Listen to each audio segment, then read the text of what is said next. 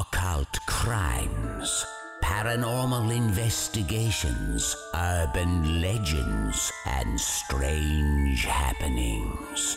Welcome to Myths, Magic, and Murder.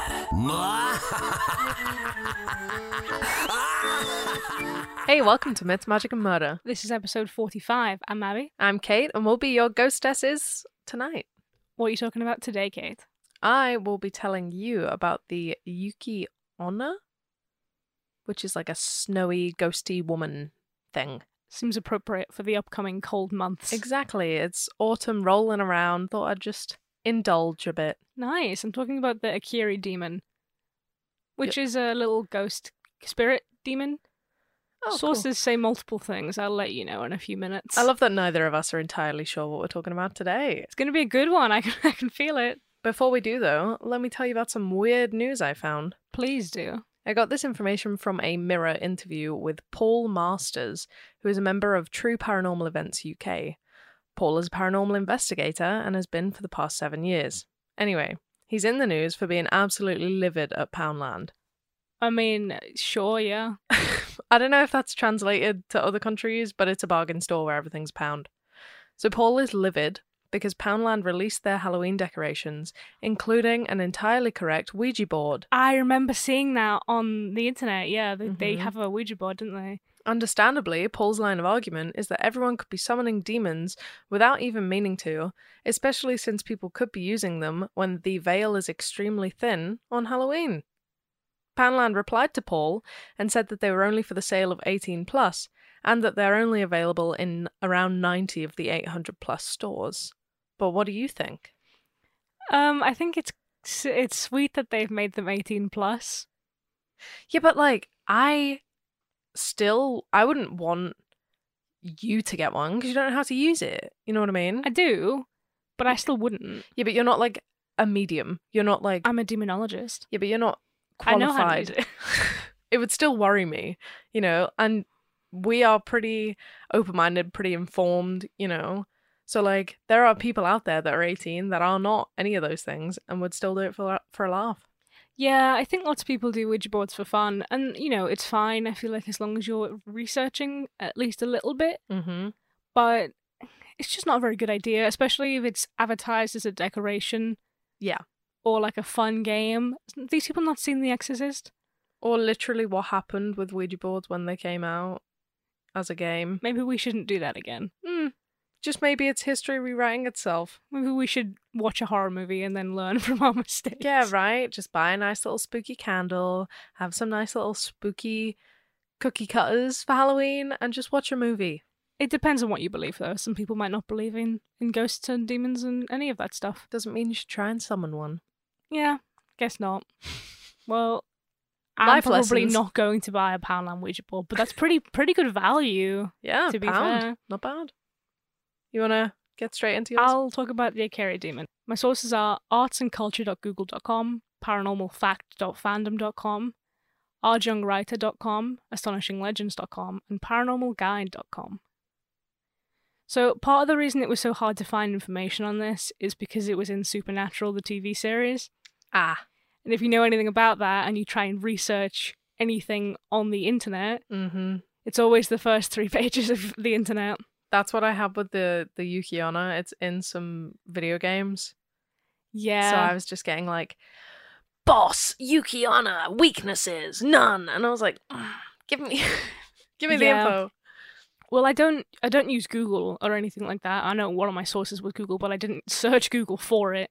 So I I always do that in hopes that I'm going to get some more underground sources, Mhm. which usually is what happens, but sometimes they do slip through and you do end up on Supernatural fandom wiki or something. Oh man, the amount of times with the Wendigo, especially, I was just trapped in supernatural fandom wiki, and I was like, please, someone get me Get out. me out. also, these uh, spirits are from Indian mythology, but they're also from Native American mythology. Okay. storytelling i believe it's quite it was quite difficult because some people were saying indian as in like native american terminology and some Yeah. people were saying indian as in like hindu terminology so it was quite complicated but Mhm. from what i can gather they are from both areas Okay. That always makes it more credible, I think, if two places have got the same kind of mythology, because I'm like, it's not just a local legend. Yeah, it's not just Native American storytelling or Hindu mythology, it's a little bit of both. Exactly. And they're both slightly different, which makes me wonder sort of where the line is drawn. Anyways, so it's thought to be the ghost of a little girl who was killed by either a painful disease, murdered, or tortured and left to die. Maybe we shouldn't have started the episode with you. It's Halloween month. She's often depicted as being a small, frail, and sick human girl with a complexion that's so pale she's almost grey.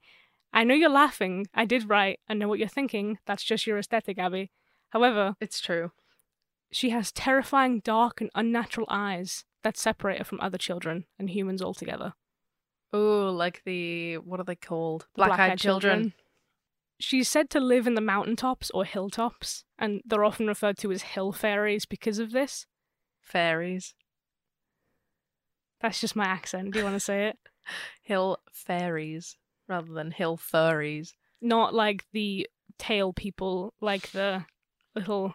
Floating like Tinkerbell. Yeah. While the Akiri doesn't seem to be so dangerous at first glance, this demon is said to enjoy the misery of humans. So she comes down from the hilltops at night to spread her plague Honestly, hun, same. the spirit is plague bearing. So, in the mythology, if she was tortured or murdered brutally, Mm-hmm. she's angry at sort of humanity. And if she's died from illness, then she wants to spread the disease that she has Yeah. to other people as a way of getting back at everybody. So she brings sickness and disease to the vulnerable, and she's attracted to human movement. So when she comes down from the hilltops, she sort of stalks out her prey. And once the prey has been identified in a community or a village, hide amongst the community until a large gathering, such as a festival or a birthday party. And then, because obviously she takes the form of a child, she often blends into the community sort of seamlessly and presents herself as a victim to the local people. So, using her physical body, she can try and gain children's thr- trust through sort of playing with them, and she can gain the trust of adults through appearing as if obviously she's unwell, she's alone, Yeah, like a weak child. vulnerable. Yeah. Yeah. Also, she's said to be able to shapeshift in Horrific. two of these sources. One of them said that she could. She is a little girl, but then she can shapeshift into this sort of like skeletal creature. Mm. and others said that she could sort of just fine tune her appearance to make herself seem the most vulnerable and gain the trust of the humans. I wonder if the skeletal thing comes from everyone's kind of connotations of death as a figure. Possibly. Like, I wonder if that's where that's come from because it sounds very different to sickly child. You know what I mean? Yeah. Well, she's a psychopomp. She's a what? We'll get to that. So, at this point, when she's in the community, she'll pick someone to infect. So the spirit will cast a shadow over their victim, and it makes them fall ill with a contagious, deadly respiratory disease. And this is this is the child they usually will have the most contact with. They will infect the child, and then the child is infected instantly and have this untreatable sickness that quickly spreads throughout the community and brings death to all of the elderly people. Damn. She's not messing around. She's not. It's said that she does this so that the other children must suffer and die like she did. And with each life she takes, she grows stronger. Her plague is painful, and since she sort of thrives off misery, the suffering of a child will also let her grow more powerful. Oh my god. Is that why she goes for children then? Because it's more like I guess I don't know more suffering in her eyes. Possibly. You know what I mean? Because like I was wondering when you said it originally, why would you go for a child? Well, she is also taking the form of a child. Yeah, but I think kids have got more interactions with adults than they do other children. I might be wrong. I just feel like that's true. I feel like you're going to get more physical attention from an adult than you will a child. Fair enough. She's also a psychopomp, which means that this type of spirit is an omen of death. So she sings and dances and plays drums as she's on her way to infect you. So if you hear the singing or the drums near your village, it signifies that an infectious disease is coming your way and it will result in death. What a cheery little demon. I'm coming. To protect yourself when you hear this, you can wear red. The main thing to protect you is the color red, such as red ribbons, amulets, and clothing. And mothers have their children wear sort of red bands or embroider their children's clothes with red ribbon to protect them. You'd be absolutely screwed if you lived near a village of bulls, wouldn't you? Oh my gosh. Red is often used as a protection against spirits, and it dates back to over 2.5 million years ago, Wow. when hunter gatherers buried their dead with red powders to ward off evil spirits. I wonder what that's about. It's also used in European lore as red charms uh, can keep away evil spirits and protect against evil witchcraft. Hmm. See, that's interesting because I feel like the color red is kind of synonymous with anger and hatred, as well as like love and protection. So I wonder why it is because if it's been known as this sort of like protective um warder offer of bad things, why it now has such negative connotations. It has quite a lot of different connotations. That Google article, artsandculture.google.com, Mhm. has a whole thing about the color red and how it's been used through history. Wow. And it's quite interesting. This is a very historical episode. it I is. feel like I'm a history podcast. Listen to any other episode if this is your first one because we're not usually this like Research. yeah, no, that's that's a lie. You can also use salt to defend against the Akiri. So people will line sort of their property boundaries with salt, and they will give their children leather pouches filled with salt to That- protect against the spirit. That's another one that crops up a lot. Salt against demons and Yeah. negative stuff. Yeah. I guess if it works, you might as well try it for everything. Spiders, salt. You, when you're in a bad mood, salt the door line. You are Can't so rude. Catch me kicking down the salt door. The Akiri are hard to stop, but you can defeat them. So, in Native American storytelling, there's a tradition that says that if you wrap the red cloth of a medicine woman around the neck of the Akiri demon, it would put it to rest. That sounds like it's going to be pretty difficult to do. I guess if you if you recognize that this little child has come into your your village and your community and is acting kind of sus, Stop it. This is not among us. then you can put the ribbon around its neck and be like, "It's a decoration." And if it dies, it's a demon, and if not, beautiful. My God. Could you imagine someone's watching you just like kill this kid and everyone's like, um, what the fuck? And you're like, no, no, no, it's fine. It's a demon. in Hindu mythology, it's slightly different. So it says that to stop the wrath of the demon, she has to be appeased. How do you appease a demon? Well, there are two ways to do it with this one. The first is vigorously beating a brass.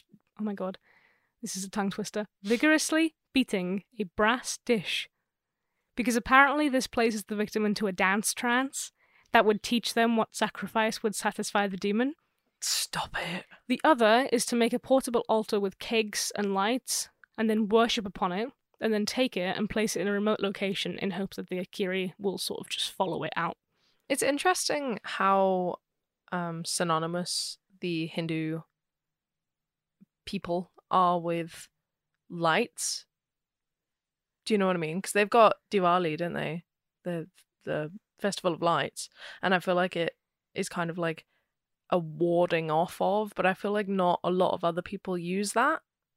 Everyone has their own their own things, don't they? Yeah, because if you think about kind of like, um, I know that seances are like to bring things towards you or whatever, but like ceremonies, um, from lots of different cultures are mainly like candle lit or in a darkened place or something. So it's interesting how they're the opposite.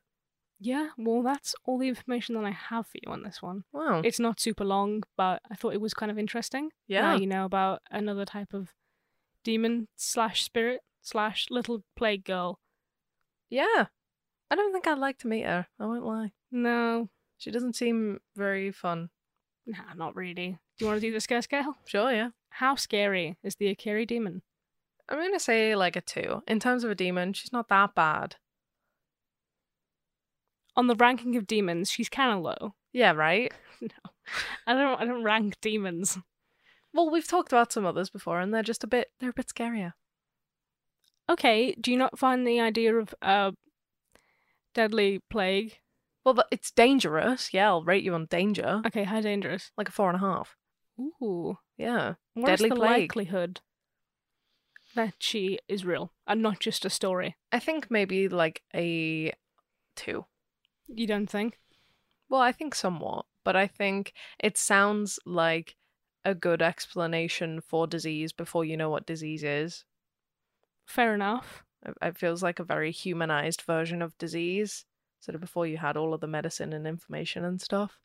Fair enough. That's quite interesting. Yeah, but Any other ideas? um, I mean, it could just be a demon.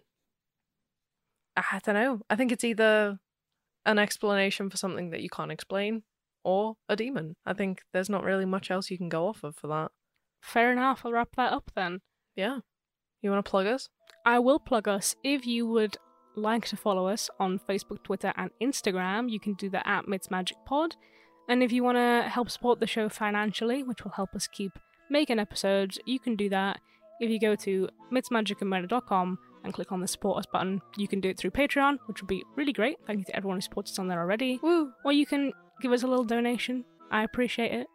Uh, you can also grab some merch over at that website as well, which is pretty, pretty, pretty heckin' cool. That it is. Um, over on Patreon, also, just to quickly sum up what we do on there, we give you guys all of the information before everyone else, so you'll know what we'll be covering, um, what sort of things we're up to. You'll also get a merchandise discount for all of our stuff, which is, again, pretty heckin' neat. Um, and we do extra episodes and just whatever you guys want. We love you. And if you have any terrifying tales, haunted happenings, or spooky stories, you can email those on mythsmagicandmurder at gmail.com. You want to get straight into yours? Let's get straight into mine. My sources are ancient-origins.net, A classic source. anomalyinfo.com, yokai.com, nioh.fandom.com, occult-world.com, and Wikipedia, both English and Japanese. wow. Yeah. I, there was a lot of intense studying going on, and I don't speak a lick of Japanese. Do you now? Could you speak some Japanese for Probably us? not, no. Okay. I won't force it upon you. I'm well uh, good because I'm not gonna do it. I've it. made you speak so many different languages on this. I know. So in Japan, Yuki-onna literally means snow woman.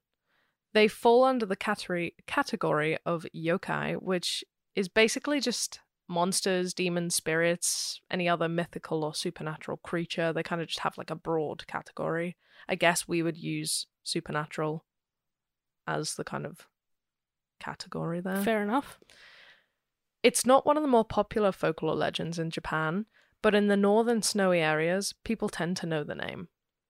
The Yuki-onna have been described as beautiful women with very pale skin and either very dark eyes or purple eyes. Their hair is either jet black or snowy white, but it's always really long, and they're extremely cold to the touch. Apparently, they can fit in with humans pretty well, but as the vampires in Twilight had a problem with not aging, Don't bring that up. Why would you- share the curse? The vampires in Twilight. Mm-hmm. You just you were like, mm, how do I push in Twilight I in was, this yeah. episode? I was And like, God, that. I'm such an absolute slag for Twilight. Why would you say Twihard?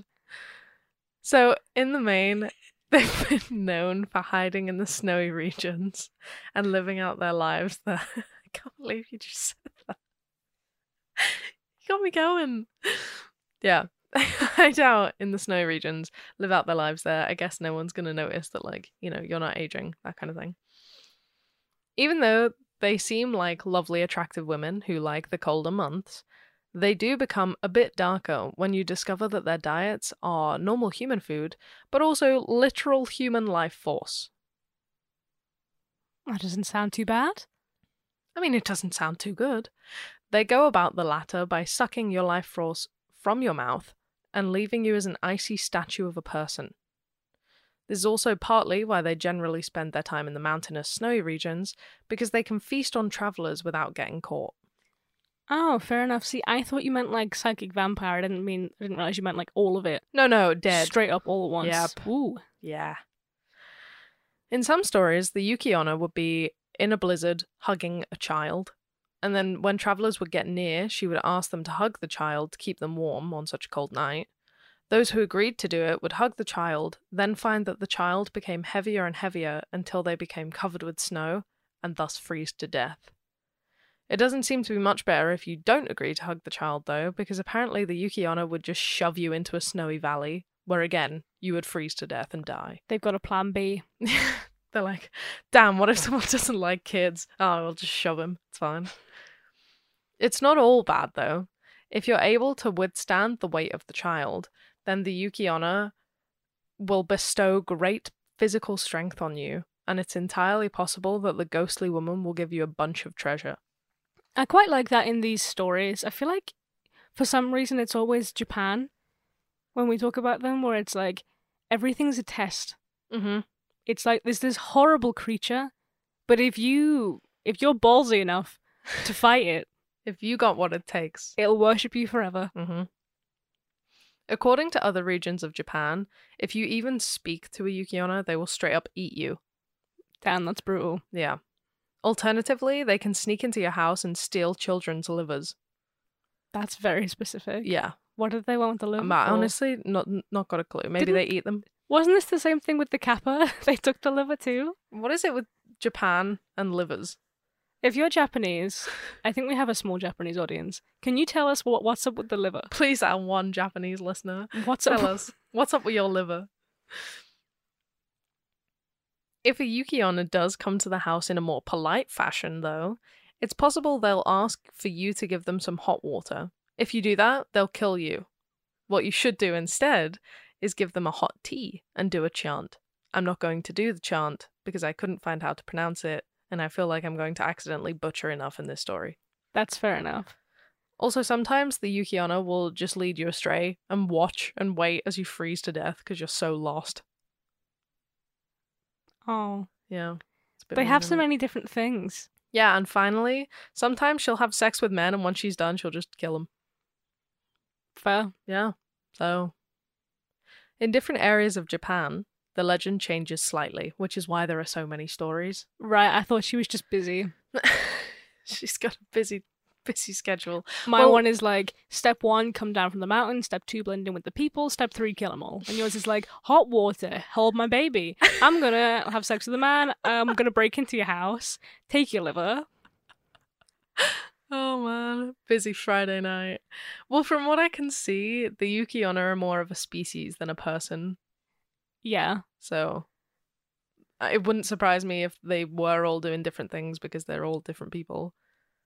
Some people like tea, some people like coffee, some people like children's livers. which one are you? Tell us in the description. A lady never tells. So, like I said, the legend changes slightly according to which a- area you're in. In some places, the Yuki-onna only really appeared during the Koshogatsu, which means Little New Year's. I am so sorry if I've ruined everything. The Little New Year's falls on the 15th of January, or less commonly, the 15th day of the first lunar month. So, kind of like how Easter changes every year. Yeah, But yeah, most people now just celebrate it on the 15th of January. And it's said that the Yuki-onna stay active here until the first day of February.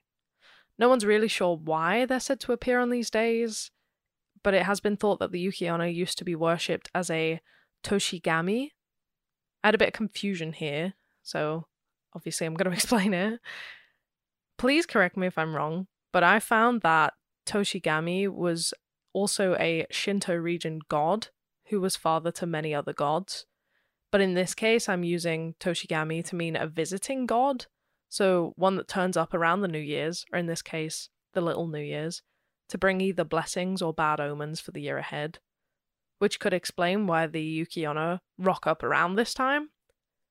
Equally, the fact that they leave on the 1st February could have reference to the Gaelic festival of Imbolc, which marks the beginning of spring and would thus explain why the cold, icy, wintry women would vanish. interesting. That is all just a theory, though. it's not canon, I guess. Not every Yuki-onna is bad, though. Some do stick to just living human lives, or living human lives by day and sucking life force by night. You never know. In one story told by a farmer in Chofu, which is now where modern day Tokyo is, Two men, Mosaku and Minokichi, went out of their village to collect firewood and hunt. While they were out, they were caught in an unexpected storm and had to stay in a small hut rather than return to the village. Minokichi, the younger of the two, was awoken in the middle of the night as he thought the storm had blown open the door to the hut, as he had a really bad chill. Once he was awake, though, he saw a beautiful woman leaning over Musaku, sorry, Mosaku, and breathing a white mist over him. When she'd finished, he was lifeless. Obviously, Minokichi was fearing for his life as he was face to face with a Yuki-onna. However, she pitied him as he was so young and beautiful, so she told him, Don't speak a word of this to anyone, and in return, I'll spare you. So he agreed, but she made sure to make it obvious that if he told anyone, she would know, and she would kill him. Fair. So years went by, he didn't tell anyone. He met a woman, had children with her, got married, and one day he told her of what had happened. She listened to the whole story patiently. Then, when he had finished, she rose up, snow white and enraged. She was the Yuki-onna from the story. Oh my god, she pranked him this whole time. Right. Catfished. It's me. You don't recognize me? Bitch. but he thought you saw the last of me. so are there kids? Half. I don't know. She spared his life again because someone had to look after the children, but she drifted into the snowy night in her kimono, and he never saw her again. Wow. That's a long waiting game to play. Right? Did she love him? I don't know. I'm invested. I know, I like that she was just like, well, someone has to look after these kids. and it ain't gonna be me. Yeet. I was just doing this to see if you'd say anything. I have to go now. right? Talks of Yuki-onna can be dated back to the Muromachi period.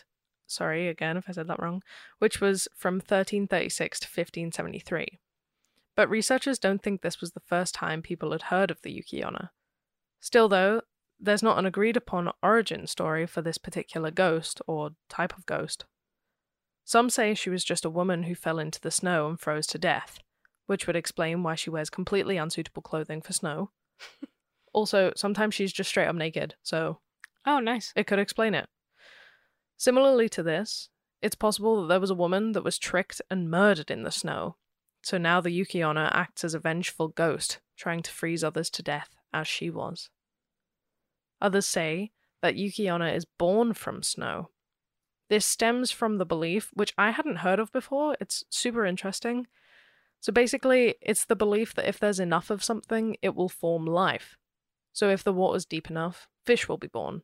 If the trees in the forest are dense enough, birds will be born. You get the gist.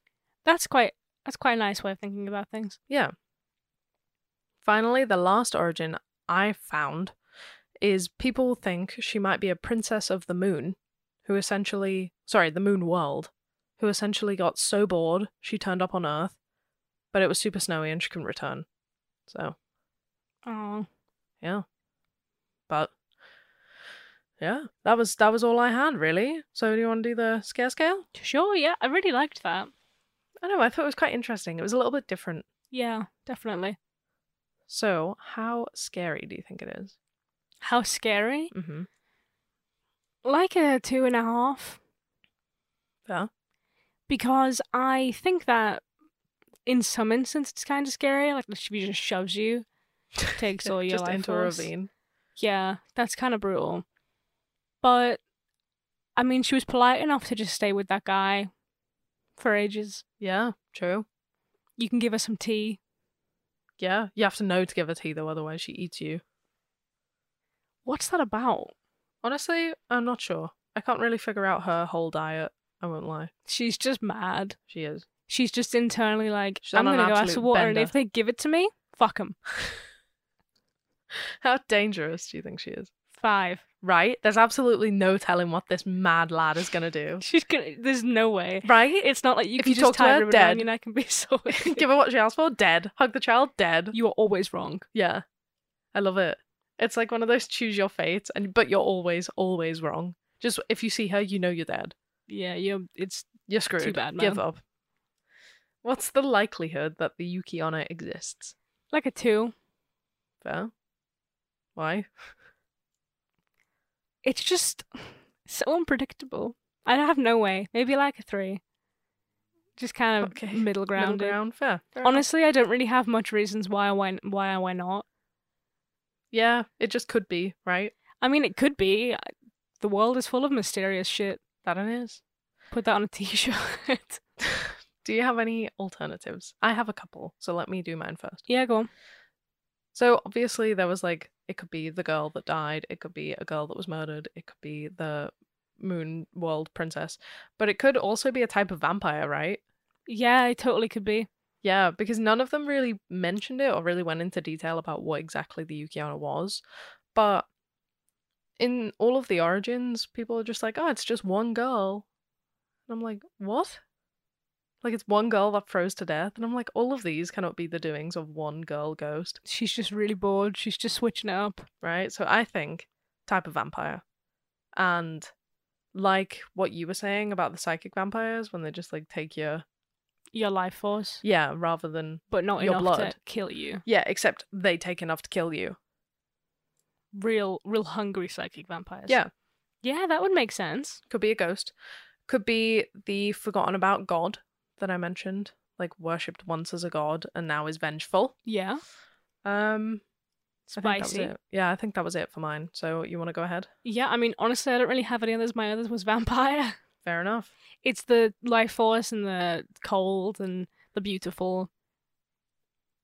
I can see how that would get passed down to it being like, oh, don't do this and don't do this and you should do this and she's gonna take your liver. Oh, that was another one that I had. It could just be folklore.